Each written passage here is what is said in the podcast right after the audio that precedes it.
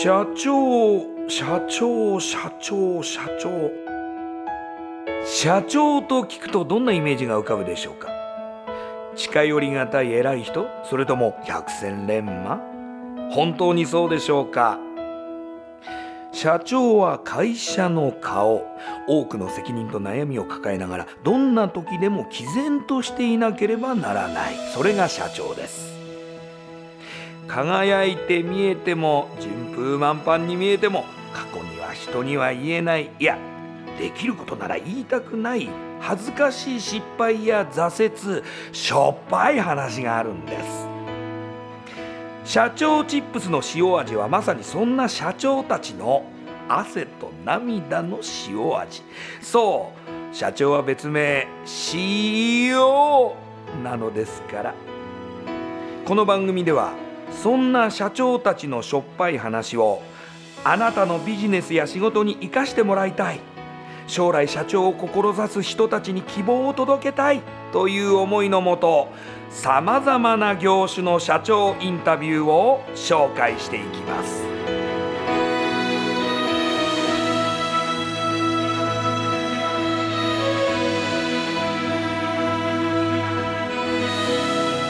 この番組は株式会社エスプライドの提供でお送りします。社長チップスレディオ。社長チップスラジオ。今回フォーカスするのは株式会社 RI コーポレーション。横山藤夫代表取締役 CEO ラ・ココリコやビストロガブリなどバラエティ豊かなレストランを次々に展開する RI コーポレーションは2020年までに50店舗年商50億円という目標に向かって順調に成長を遂げています。食を通じて人々を幸せにしもっと地域社会に貢献したいという横山代表取締役 CEO におやつの親善大使マリコロがお話を伺いました。何を聞いてもペースを崩さない横山社長からなんとかここだけの話を引き出そうとあれこれ変化球を投げたようですが。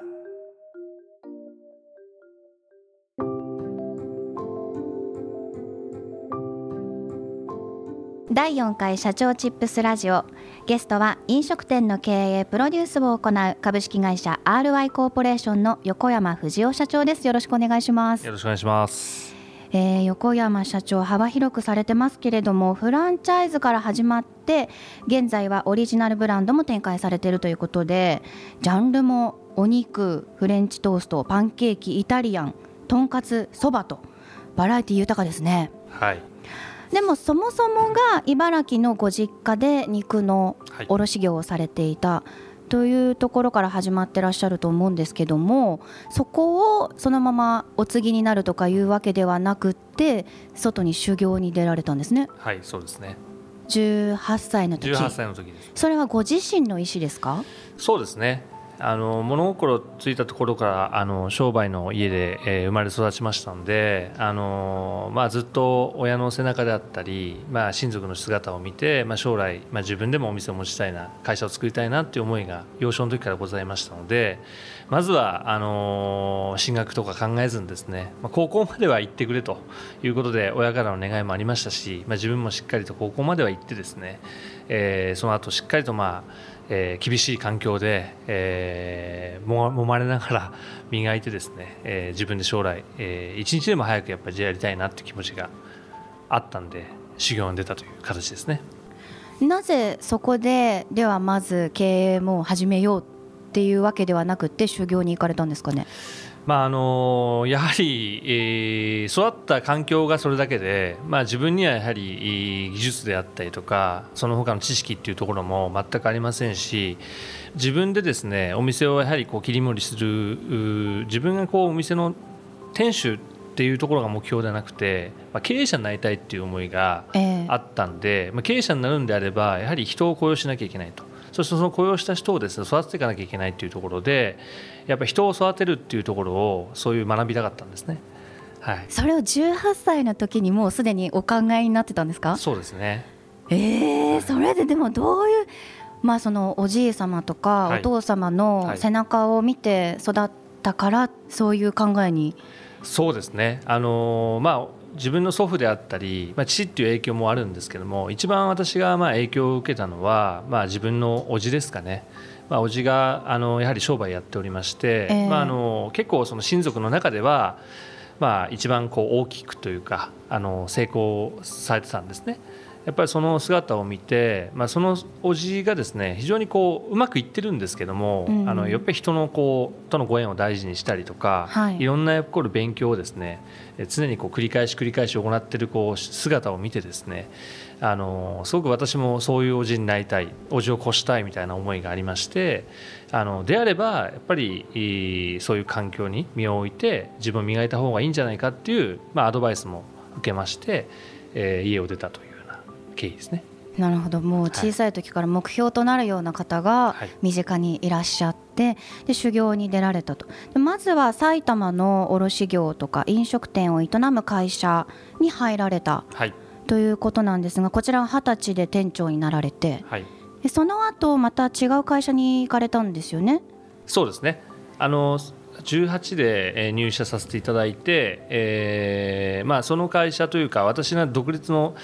期日を決めてまして25歳で、あの、えー、自分でお店を持つっていうことを決めて修行に入ったので、まあ、その会社で7年しっかりと学んでやるっていうことを決めていったんで。まあ、25の時にですねその会社を退社しました、はい、で実際にあの茨城実家に帰りまして、まあ、地元のまあショッピングモールですかね、えー、からのまあ出店のお話もあってもう契約寸前まで、えー、行ったんですけども、まあ、その際に、まあ、まだまだ若くですね荒削りなところがやはり親であったりとか親族の方々が見てですねあったのかあのちょっと早いんじゃないかと。まだ今ここのタイミングで、まあ、あの独立しなくてももう少し大きい会社とかを経験して力をつけてからやってもねまだ若いんだしそんなに焦らなくていいんじゃないのというアドバイスなんかもあってですね、えー、一度まあ立ち止まったとでそこの時にこうお話をいただいたのがその次の甘池という会社でして、まあ、入社をさせていただいたというのがまあ25の時ですかね。では25でまたあの会社の中で勉強をされてそこでは飲食店の事業部長をされたと。そうですね。新規事業で、はい、はい、これが今の企業につながっているわけですよね？そうです。具体的にはどんな仕事をされてたんですか？具体的にはあの本業がお肉の、えーまあ、精肉業というかですね、えー、小売業だったんですけども、まあ、あの新規事業で外食をですねもう一つの柱に作っていきたいということで、まあ、当時私もあのそのお肉の方の店長とかですね、えー、やってたんですけども、まあ、あの非常にこう業績の中から非常にこう社長に認められて、まあ、新規事業はお前しかいないということで お話をいただいて、まあ、新規事業のも主にフランチャイズですかね、えー、フランチャイズのまあ開発と、えー、立ち上げ、えー、それからまああの運営というところ全般をまあ事業部のトップとしてやらせていただきましたね。あの最初の会社の時も二十歳で店長さんになられたりとかで今回の会社さんでもあのいきなりですね飲食店の事業部長さんに抜擢されたりとか若くして結構あの役職をつけられるっていうことが続いたと思うんですけれども、はい、それってあの逆を返せば改革をされてきたっていうことで周りからすごく反発を受けませんでしたか？ありましたね。そうですよね。本当にあのその会社で事業部長になる時は本当にこうやっかみというかですね、えー、もう私よりももう数数年数十年前にですね、ね、ご入社されて活躍されている方がいっぱいいるので、うん、まあ、非常に多かったですね。まああの店長会議であったりとか、はい、あのまあ、会議に行くたびにですねまあ、社長はですね、まあ、本当にこう会社を変えたいから、うんうん、あのもうそんなの関係なく関係ないからお前が中心にやってくれという話をしていただいたんですけども、まあ、その他のメンバーはそうではなくてですねやはりこう年功序列というか、あの社歴というかですね、はい、えー、そういうところで、えー、なんでお前がというところであの非常にやっかみを受けました。そこで心は折れませんでしたね。折れませんでしたね。うん、どんなことされたんですか？はい、まあ私自身があのとにかくまああの事業部のトップですから私のやっぱり姿がその事業部の姿でもありますし、まあ私の姿があのこの事業部の未来を決めるというふうに思ってましたんで、まああの人がやはり人にやっていただきたいことをやっぱりまずは自分が率先垂範してやると。えーまあ、本当当たり前のことですね、まあ、難しいことをやったっていうよりは当たり前のことを当たり前にとにかくやり続けた。その姿をやはり部下が見てこの人についていきたい。この人と一緒にこの事業部を形にしたいっていうふうに、まあ、メンバーが増えていったと。いうようなあのことがありました、はい、それはでも数字につながったんですか？数字にですねつながった部分とつながらない部分がありました。まあ、あの正直、外食って私もあの旗から見てですねあのもっともっとあの、まあ、簡単に、まあ、商売としてあの儲かるんじゃないかっていうね、えー、こともあったんですけども考えてたんですけど実際いざやってみるとあの、まあ、想像をこう絶するぐらいの投資がかかりましたし、まあ、それに対してやはりランニングコストに関しましてもまあ、あの小売とはちょっと違ったこうコストのかかり方特にまあ人件費のコントロールというところは非常に難しいなっていうところを感じまして。まあ、なかなか、あのまあ、当初、えー、会社で描くような事業計画通りに進むっていうことがなかなかできなかったというのがあのありましたなんで、まあ、本当に、えーまあ、その時、まあ、自分の力のなさだと思うんですけどもえー、大変まあ会社に、まあ、プラスの利益というよりは、まあ、マイナスをですねたくさんこう出してしまったということも、まあ、今ではあの本当に申し訳なかったなというふうにあの思ってますね。でもそのお店を自分の今度は会社として受け継いだとい。うわけですよね。はい、そうですね。その採算が合っていないお店を、はい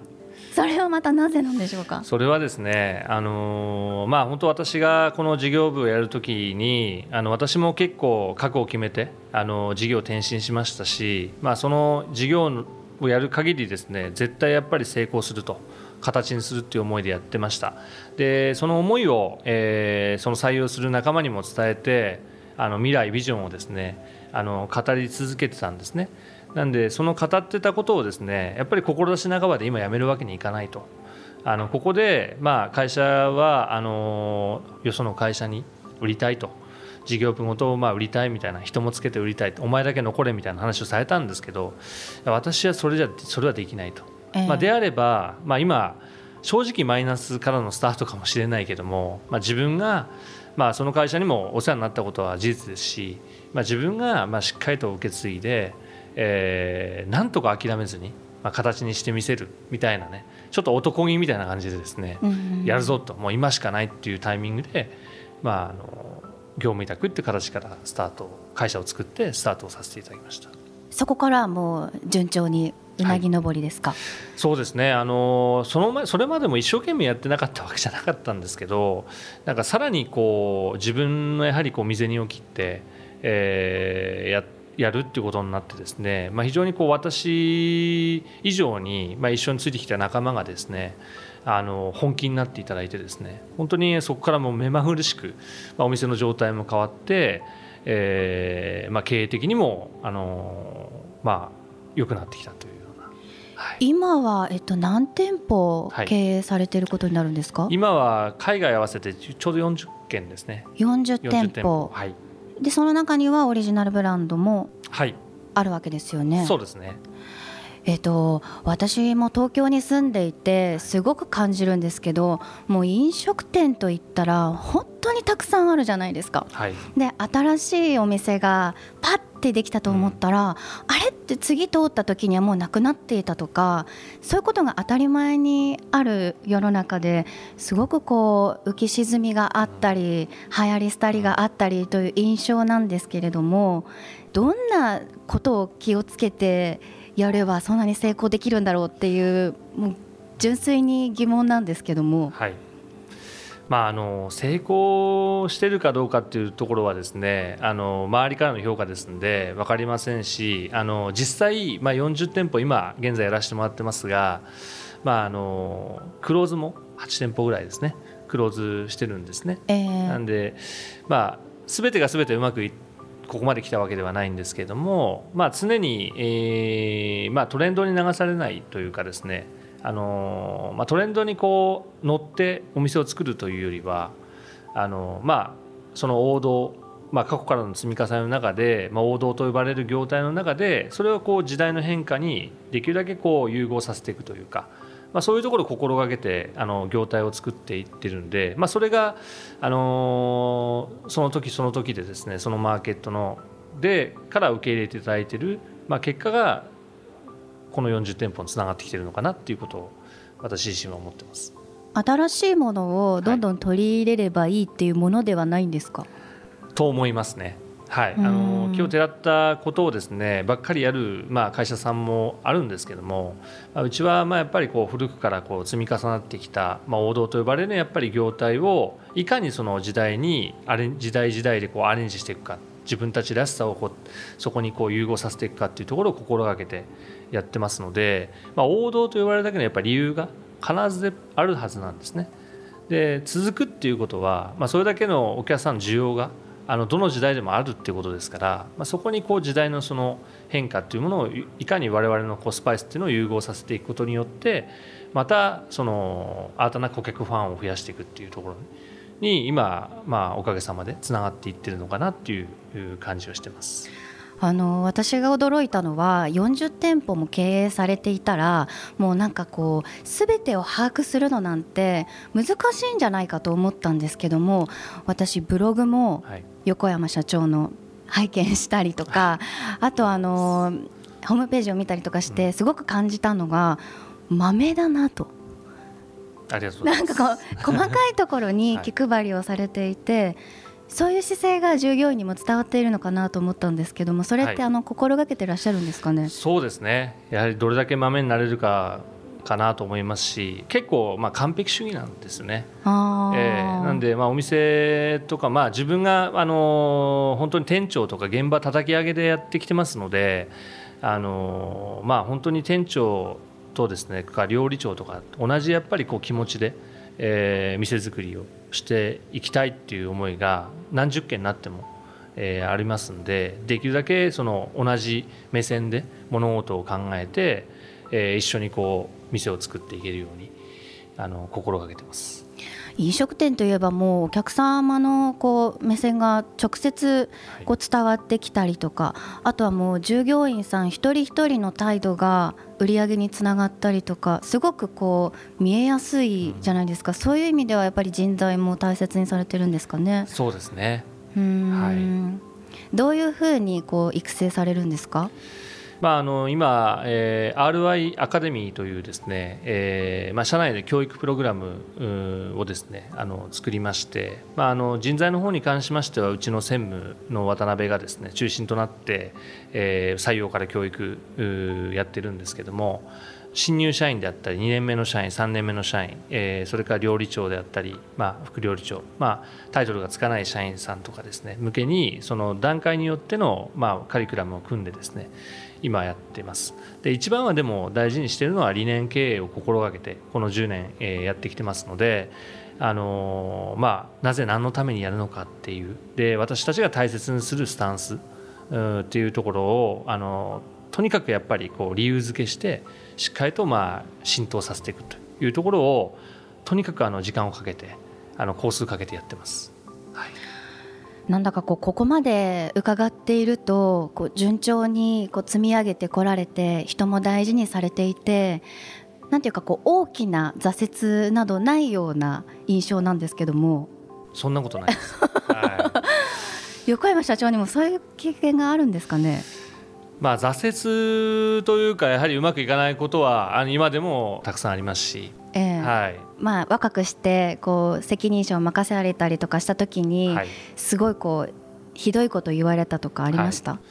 ありましたね。今でも覚えている言葉ってあります？覚えてますね。あの一番最初に本当に二十歳で店長をやらせていただいてその1年後の21歳の時ですかね。その会社の一番大きいお店の店長をやらせてもらった時に、はい、あのもう二十歳の店やった時すごくなんすごく業績上げたんですよ。でそのまああの結果で次の翌年に大きいお店の店長を任せていただいたんですけどそのやっぱりママネジメントとかそういったやっぱりノウハウとかもですね実際なくてやっぱりもう本当に思いと勢いみたいな感じでですねまああの結果作れてたものをそのままのこう形でですねその大きいお店の店長でもやったところですねやっぱりまあ周囲からのやっぱ反発も大きくてあの非常にまあ一時期はなんかこう会議なんかやっても誰もあの参加してくれないとかっていうこともありましたしまあ、結構なんかもうお願いだからあのやめてっていうような形で、まあ、あの従業員の方に結構泣かれたりとかですねあの、まあ、たくさんもうバチバチにもう喧嘩がもう本当に毎日のような感じでしたね。やめたいって思ったことないですか？やめたいと思ったことは一度もないですね。ないんですね。はいまあ、試練というか、あのまあ、勉強というか、はいまあ、全て、まあ、自分のあの起きていることは全て自分のやっぱり成長機会ということをですねそのやっぱり会社の、まあ、勉強ある勉強会を通じて教わったりっていうこともしてましたんで、まあ、結構その本当に二十歳21ぐらいにしてですねそういうなんか心のこう置き方というか軸みたいな考え方というかそういったものはすごくこう学ばさせていただいてたんで。あの全てのなんか原因は自分にあるとか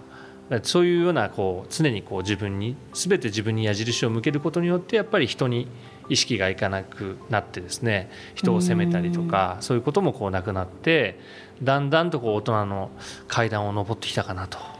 目標は今掲げてらっしゃるんですか、はい、目標は会社経営ですのであの数字的な目標はありますけれどもあのとにかくまああのなんでじゃあ会社やってるのかっていうやっぱり大きな目的は社会貢献だと思いますんであの社会に貢献できるような事業っていうものはやっぱりもっとあの自分でこう可能性を広げていってですね、まあ、そこでやはり人を雇用して、えー、そしてやっぱりこう地域であったりその地域地域をやっぱ活性化させていくと、まあ、そういったことをこうこのグループ全体でやっていきたいなと。考えてます、はい、飲食店をやるのに向き不向きってあると思います？ありますね。ああります。ありますでは向いている方ってどんな方ですかね？向いてる方あのー、まあ人前でお話しするのが好きとかあとはあはい、あと笑顔が作れるとか、えー、えー、とは食べるのが好きとか飲むのが好きとか、はい、はい、まずはそこから入るかなと思いますね。はい、では今度は観点を変えて伺いたいんですけどお客様目線でまずあの私がこう行ったことがないお店にご飯を食べに行きます。でそのお店がいいお店かそうではないお店かっていうのを判断するときにはどこを見たらいいでしょうか？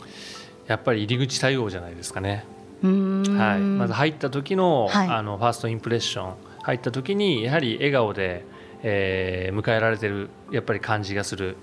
ところはあの私はまずそこで一つあクリアとその次にですね、まあ、最初の一杯のお飲み物の、まあ、提供の仕方というか、えー、状態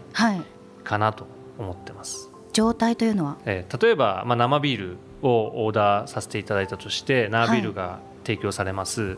まあ、その生ビールの状態が、えー、泡が沈んでたりとかですねグラスが汚いがゆえにこう水泡が点々としてたりとかちょっと匂ったりとかですね。まあ、そういう状況でもその店の期待はあの、まあ、ゼロに、うん、近くなるかなと、はい、なんでそこに関してはあのすごく私はうちの既存店にも厳しくあの毎日毎日言ってますね。はい、もうそれが例えば一番最初に対応してくれた方が入ったばかりのアルバイトさんだとしても、はい、それはもう関係ないですね。私は、えー、我々はプロとしてお客様からお金いただく以上プロとしての,、まあ、あの仕事っていうものが求められますから、はい、あのそこの最初のやはり、まあ、お客様の出迎えの対応というところが、まあ、まずは一番最初大事かなと。なるほど。あと一つ、はい、あのどうしても聞きたかったんですけどもあのこれだけ幅広く飲食業界、まあ、展開されていてお店もされているってなるとすごくいろんなお店に食べに行かれてますよね？はい。美食家ですよね。まああの結構行ってますね。そうですよね。はい、では横山社長でもうなってしまうすっごいここのお店美味しいぞはい、っていうお店ってあります？ジャンルはまあいろいろ幅広いと思うんですけどもジャンルはやはりこう、ええ日本食であ日本食、はいまあ個人的にはやっぱ寿司がですねお寿司が好きなんで、はい。まあ、お寿司はあの中目黒にある高光というお店はあの私はすごく素敵なお店だと思います。なるほど、はい。まあ、今はもう非常にこう人気店になっちゃってあのなかなか予約が取りにくくなってきてるみたいなんですけど、ええ、あの誰か大切な人をお連れしたいなってお店ですね。うーん、はい。ではいずれお寿司屋さんもされるんですか？お寿司屋さんはですねまあ実はあの4店舗目にお寿司屋さんをやりまして。そうだったんですか？はい。はい、非常に今トラウマになっております、ええ、トラウマに？トラウマになってますね。どうしたんですか？何があったんですか？えーまあ私会社を作る時にもう寿司とラーメンだけ絶対やらないって決めてたんですね。へえええ。だってもう日本人の心みたいなところですよね。ねはい。ええ。まあ、寿司はやはりこう和食ってやっぱりこう職人が非常にこう難しいっていうイメージがあってで特にまあ寿司ってやっぱりこう非常にこうあのーまあ回る寿司からいろいろとこう本当に幅広い中で、ええ。あのーまあ、勝てる気がしないというか、まあ、本当職人次第だと思ってましたんであのちょっとそこはあのやるんではなくて行く店だなと思ってですねいたんですけども、はい。ちょうどまあ会社を成長させようという時に、まあ、あの知人からですね、まあ、こんなお店があって、えーぜひ、まあ、やってくれないかっていうことで探しているのでどうですかっていう話をされたんですね。はい。で最初会社作ったばかりの頃っていうのは、まあ、自分たちがこんなことをやりたいって言ってもですねやれる環境もありませんしまずはやっぱ言われた環境で自分たちが何をできるかっていうところの発想の中で店作りをしてましたから、あのまあ悪い話じゃないしやってみようかと、まあ、できるできないじゃなくてやるためにどうするかだよねということで踏み出したんですね。はい。ただやってみるとなかなかやはり描いてた以上に本当に職人さんのまあ雇用というか採用からまあ指導というかあのなかなかお店に行ってもですね社長なんですけどもいろいろとこうここをこうしてくれああしてくれって言うんですけどその2倍3倍跳ね返ってくるんですね。なるほど、え職人さんから。え、そうなんです、はい。ええ、でそれでもうあのそれがもうな2年ぐらい続いてですねちょっと違うなと。うーん。まあ、このままここを継続していくことがもうプラスに働かないなっていうことを判断して、まあ、閉店したという経緯があってですね。自分でやるっていうのはあのちょっとトラウマがありまして、まあ、多分この先もお寿司屋さんだけはやらないと思います。ああ相当トラウマなんですね。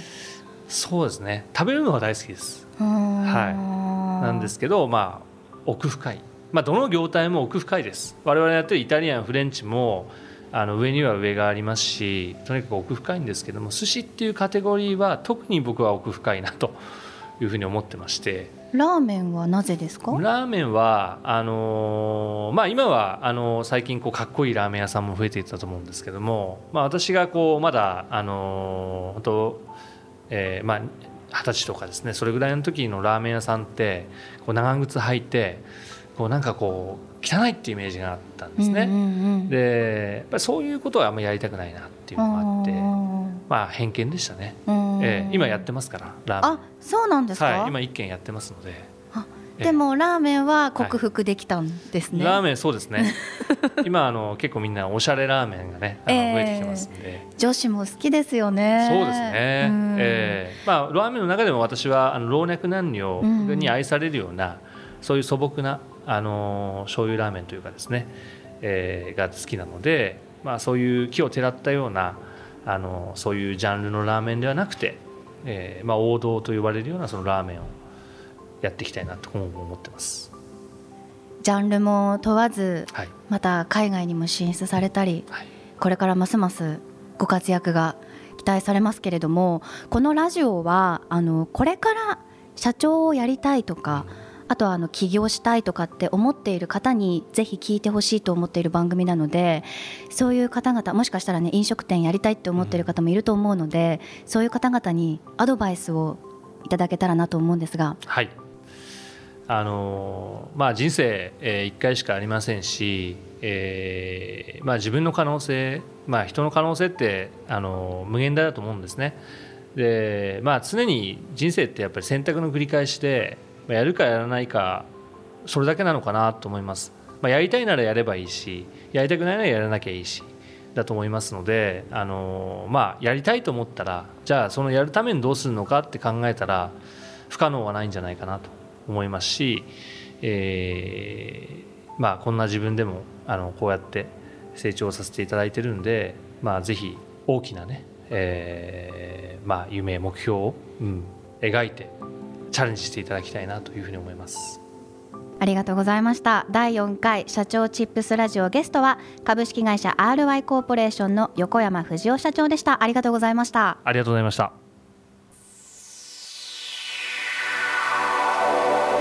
社長チップスレディオ。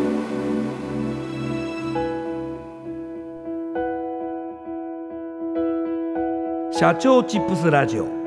この番組は株式会社エスプライドの提供でお送りしました。